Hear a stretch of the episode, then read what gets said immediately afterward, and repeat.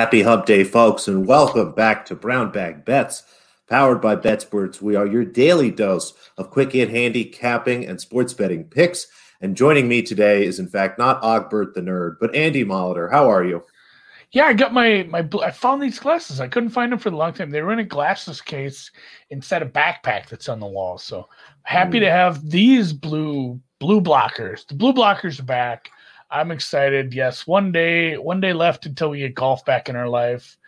People call it like, and I called it this. I called it a, a master's hangover, but I'm not sure if I have. Like, I think it, it's almost it's almost like any other sport where it's like if you have a really bad NFL Sunday, you just don't feel like even thinking about the next week. Like when you win some money, when you do okay, even if you make it through a weekend like that without getting without getting uh you know just blasted like I have in some mass some majors have been really rough to me. So to get through a major on the in the black, it feels good. So I'm just jacked, uh, jacked to talk more golf. Gonna blog later on, and yeah, it's it's gonna be a fun weekend. Um, if the weather ever turns, it snowed here the other day last night. It's going to snow a little today, so hopefully I get back to spring. That'll help to also improve my mood. And we, uh, I'm gonna have to go back and listen to the podcast, the stream from yesterday. I joked about this. Sometimes I do space out when other people are talking, especially because I am doing some producing. Like I'm doing some of the graphics and stuff, so I'm not always paying attention to Alex. As bad as that feels to say out loud. Did you mention she was 15? I don't think I mentioned specifically that she was 15. You I mentioned that she, was, was young. very young. I couldn't remember yeah. exact age. She has a sister that I think is like 14 or something even yeah. younger than that. But the two of them are like really young players. They're going to be great. Um, so it was nice to sort of get on the back of them. I know there was a retirement, so hopefully you got your bet down at a place that paid on those. Apologies and condolences if you had the retirement there, but that was a nice little uh, money line hit there.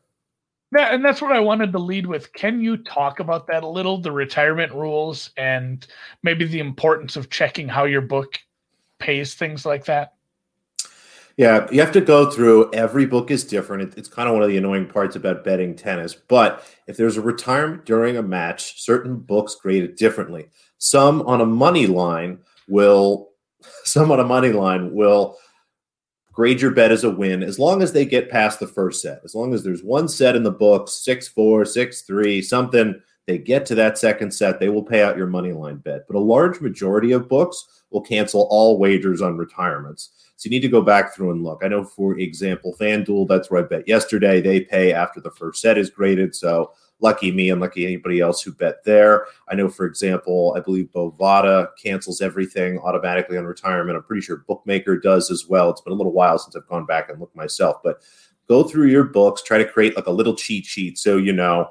And the idea is when you're betting on big um, money line underdogs, you want to make sure you get in these books where there's a possible retirement because that's when you kind of see those situations from a big favorite.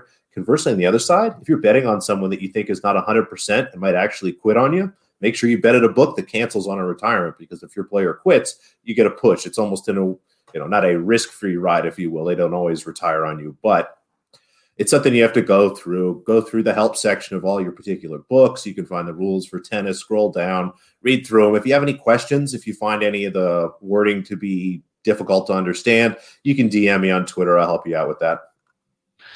Yeah, and and like Alex said, it's not some it's not some overarching rule like always bet at this book, always bet here because these are rules where it's like if you know if you are looking at the possibility of a retirement from your opponent and you have a big money line underdog, you want to get paid on a retirement. You want those bets to cash. Whereas if you love a favorite and maybe your only trepidation would be they were carrying an injury. I'm not 100% sure that they're 100%. And the only way they possibly lose this match is they're injured and they might retire. Then you want to go the whole, like you said, go the whole opposite way. Have your cheat sheet, know where you should bet. Um, this would be one of the cases, maybe the only cases where I would say it's okay to take a worse number. You know, yeah. we all say shop, shop, shop, get the best of the number. I think when you are looking at places that grade things differently according to their rules, this would be one of the cases where you could get a worser number and not feel bad about it. The only other case really that comes to mind is top 20 betting in golf, where or top 10, top five, whatever, where there is uh, different dead heat rules at different books. Some books will, if, if you are familiar with dead heat rules, and the math on that again, I said this to someone the other day. Some of the most depressing math in gambling. excuse me. If you if you bet, and it doesn't even really matter the number. If enough people are tied at a certain place, you can actually get you know less than your stake back. You can lose money on a winning bet. So that's where I will usually just pay a little more, and by that I mean get a worse number on some top twenty bets when I'm looking at these to make sure I'm getting no dead heat rules. You want to get your full payout. Nothing feels worse than uh, the first time I ran into that was maybe five dimes. I had like three or four top 20s and two of them I think tied for the you know the the place that was the final place there, and they were both decent numbers, but it was like an eight way tie or something. Yeah, and both both of them, neither of them paid out full stakes. It felt really bad. I had to ask. It was early on in my golf career, like uh, like anything else. You know, you, you live and learn, talk to people, ask questions, you'll figure it out. So with that, yeah, congrats on uh, kind of nailing that one. She played very well. For one more time with her name. Fruhvirtova. Fru Vertova. Remember her. She's like a ninth Linda grader. she's uh, what her sister's name is. She's gonna be real good. So, like we uh, while you're googling that, we will Linda. transition. Linda and Linda Fruhvirtova. Oh, that makes sense. That sounds like a nice, nice couple of gals. So we'll we'll uh, we'll transition into picks. Yeah, and that's the thing. This last point on this, Patrick P from the chat says similar to FanDuel offering a three-way first five money line. Three-way lines, really pay attention to that. You think uh, I've had that with golf as well. Somebody says, "Oh, I can get a better number at this book on this matchup you're playing." Well, my matchup is a money line, and you're playing a three-way money line. If mine, if my two golfers tie, I receive a push, avoid, I get my money back. If your two golfers tie, you lose because there was a draw option. So double check anytime somebody throws a three way option at you. In this case, Patrick speaking out a three way first five money line in baseball. You know, if NBA you think you're the same way, a lot of it is if you think it's too good to be true, figure out how they're screwing you because sometimes and not not not to screw you, I guess, because it is pretty transparent if you figure out what's going on. It's yeah, this is a three way bet. There's three outcomes. There's no way to push on this outside of a game being canceled. So oh, with that, let's uh let's skate on over to the NBA. That's what you say when you go to hockey bets, but we don't have any of those today. Um maybe we'll have somebody back for the NHL. F, I, th- I think I talked to somebody the other day. I think we're going to get on to talk a little NHL again. But today we'll head to the association. The Heat lost, so I don't give a shit about it. I'm done with this league. Um, some totals today. What is it? What is this? December? Well, we'll get to that in a second. I mean, the Heat, I'm a little concerned, frankly. They have, uh, I was looking today, they I think they have to play eight games in the next 12 days as a result yeah. of their insane schedule. So let's hope Charlotte continues to lose games despite whether or not we bet on them. You got to think big picture, folks. And let's hope Atlanta continues to miss Trae Young and lose games. But 12 games in the association tonight. And, you know, kind of as a nice segue for my Heat comment, we are just barreling towards the end and just barreling. I mean, stuff is flying off the car, which just a mess. Um, we're going to get to the end here, but these teams are just absolutely beat and just bruised here. So again, be careful. Go through all your injury reports. Unfortunately, with the Charlotte bet last night, I said I wasn't going to be worried if one player was out. But unfortunately, two were out. I think we could have handled Terry Rozier or PJ Washington, but not both let's look forward to tonight. I won't go through all 12 games, but two that stuck out to me Cleveland and Charlotte. Cleveland possibly without Collins. Sexton, Charlotte continues to have a lot of injury problems. Cleveland actually will have Jarrett Allen coming back. So Collin Sexton out, Jarrett Allen in. That's some offense out the door and some defense coming in. Charlotte again continuing to just kind of bleed players but they continue to be a strong team defensively. Yes, they lost that night, but you know uh, it was a low scoring game and, and, they were solid on that end of the floor. So happy to grab under 213 and a half. And the little cherry on top here, Andy, we're going under a total of 215, which has been very, very good this year. Yeah, that's kind of that key. Not that there's like key numbers. I shouldn't even use the word key, but no, there has there, there has been now. there has been a strong trend, and I don't like that word either. But it's it's been long going. It's been going on long enough where I feel I don't feel bad about this. So I'm, I will bet this for sure. Yeah, and it's a trend that, that follows a bias. I'm not sure which bias it is. Maybe you remember from you and Drew doing that pod, but people like to bet under high numbers and over low numbers. And I, am subject to it too. I think I bet over 200 at some point earlier in the year or something like that because it just, I kept looking through my model and moving stuff around and I just couldn't get it that low. But it offers you some value here. Now, we don't have this in the next case. We get a nice total right in the middle here 223 and a half. The Golden State Warriors playing the Oklahoma City Thunder. Oklahoma City did has apparently dusted off Al Horford and, and gotten him back off sabbatical. He's playing, which helps the Oklahoma City defense. Um, Shai Gilgeous-Alexander is out again, similar to what we're seeing with Cleveland. Offense out, defense in on that end. They've been a great defensive team at home. Unders for them, especially at home, have been particularly good.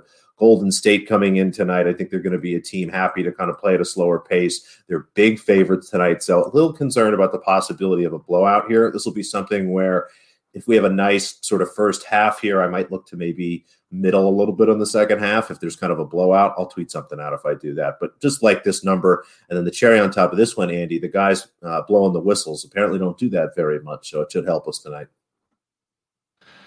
Do you do anything with refs? like I know a lot. I'm, I'm, getting more into baseball, and I'm talking to baseball guys, and there's a few guys that do a lot with umps. Like, uh, how how much are you getting into? Or is there is there some you know some days where it's like, uh, you know, none of the refs are going to matter today, just with the matchups, or and there's some days that are. What are you doing with that?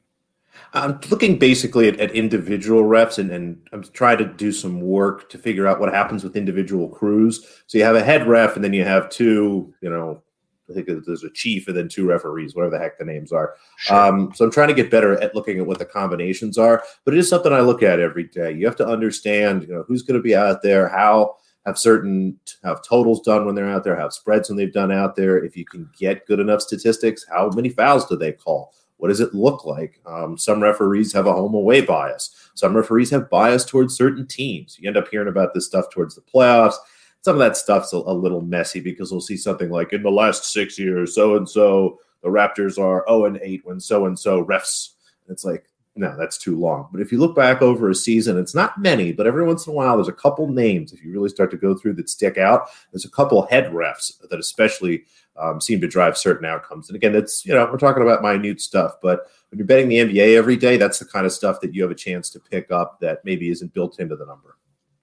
Well, no, it's like something I said the other day about um, a golf matchup. I said, I mentioned something and I almost felt dumb saying it out loud. And I said, This is not the reason I made the bet, but it doesn't hurt.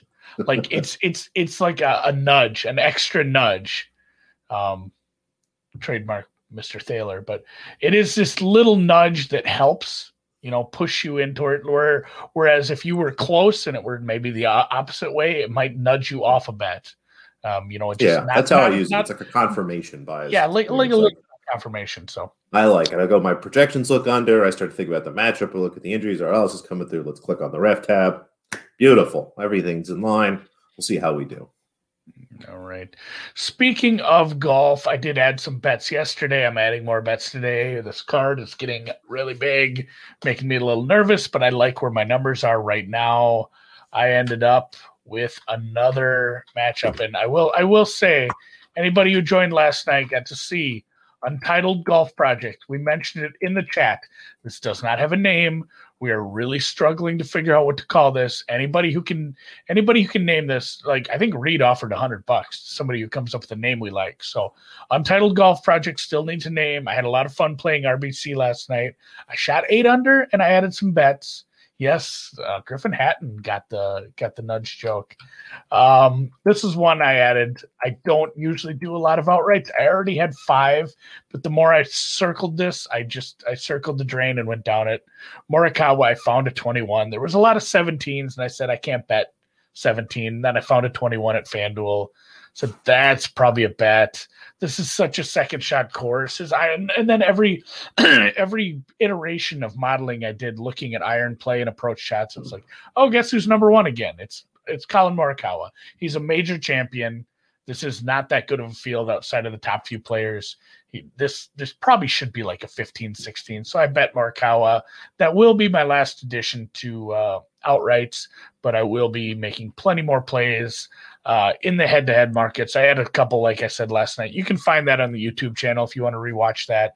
I go through eight bets. We're going to try to do that every week. And like I said, even got a co-host in the works working with them this week to try to work some things out and have uh have somebody bouncing ideas back and forth with me talking golf every every tuesday night. Um i did add some plays for tomorrow right away though. I will have my full blog my full card with all my matchups for the whole tournament. I am going to play round by round as much as i have a chance. I should have more time this week without having to do so much masters horse shit but uh kirk more answer. I mean these are guys i think I think I played them all outright. So obviously they're guys yeah. I like. And these were just some guys that were way, way, way down the list for me. For Telly, I can't find anything that backs him being anywhere. I mean, you can see a lot of these are bigger favorites. I'm betting some bigger favorites here. Uh, JT, JTP there, plus 113, getting to fade him with more. That's a guy I've dogged on and dogged on and dogged on over the years. I've bet against him. I'm I'm fine with all these, even laying the prices. I've I've talked about this in the past too with selling these strokes. We've you know we've gone over this. Should you? Shouldn't you? I anyone wants the math on that? Feel free to DM me. But I do look at um, similar to how you create a synthetic zero hold by looking at a bunch of different prices and finding the best price on one side and the best price on the other, seeing how close those two can get. I'm looking for the very best price, laying the half stroke, and the very best price, even if it's in a different book, on playing the straight money line, the money line and the handicap, and then I compare those two prices as a percentage and see if there's a big enough gap in there. And if there isn't, then I won't lay the stroke. I say it's not a big enough. I'm not getting enough money for you know, I'm not getting enough money for laying uh laying an extra half stroke here. I'm going to take the money line that does come up. So today there wasn't anything like that, or tomorrow rather. So I am I'm fine with that. And then one final note on Kisner. Um, he's trying a new putting style. Like this is something you can kind of key in on if you do pay attention. And I don't pay attention, but I pay attention to the people that talk golf with me and they're really good at finding this information. Again networking chatting getting into some group chats with some people like this some slack channels like eh, you know and this has been all over though. I mean this is a big one. Kisner's gonna like lock his arms while he's putting. He's doing something different.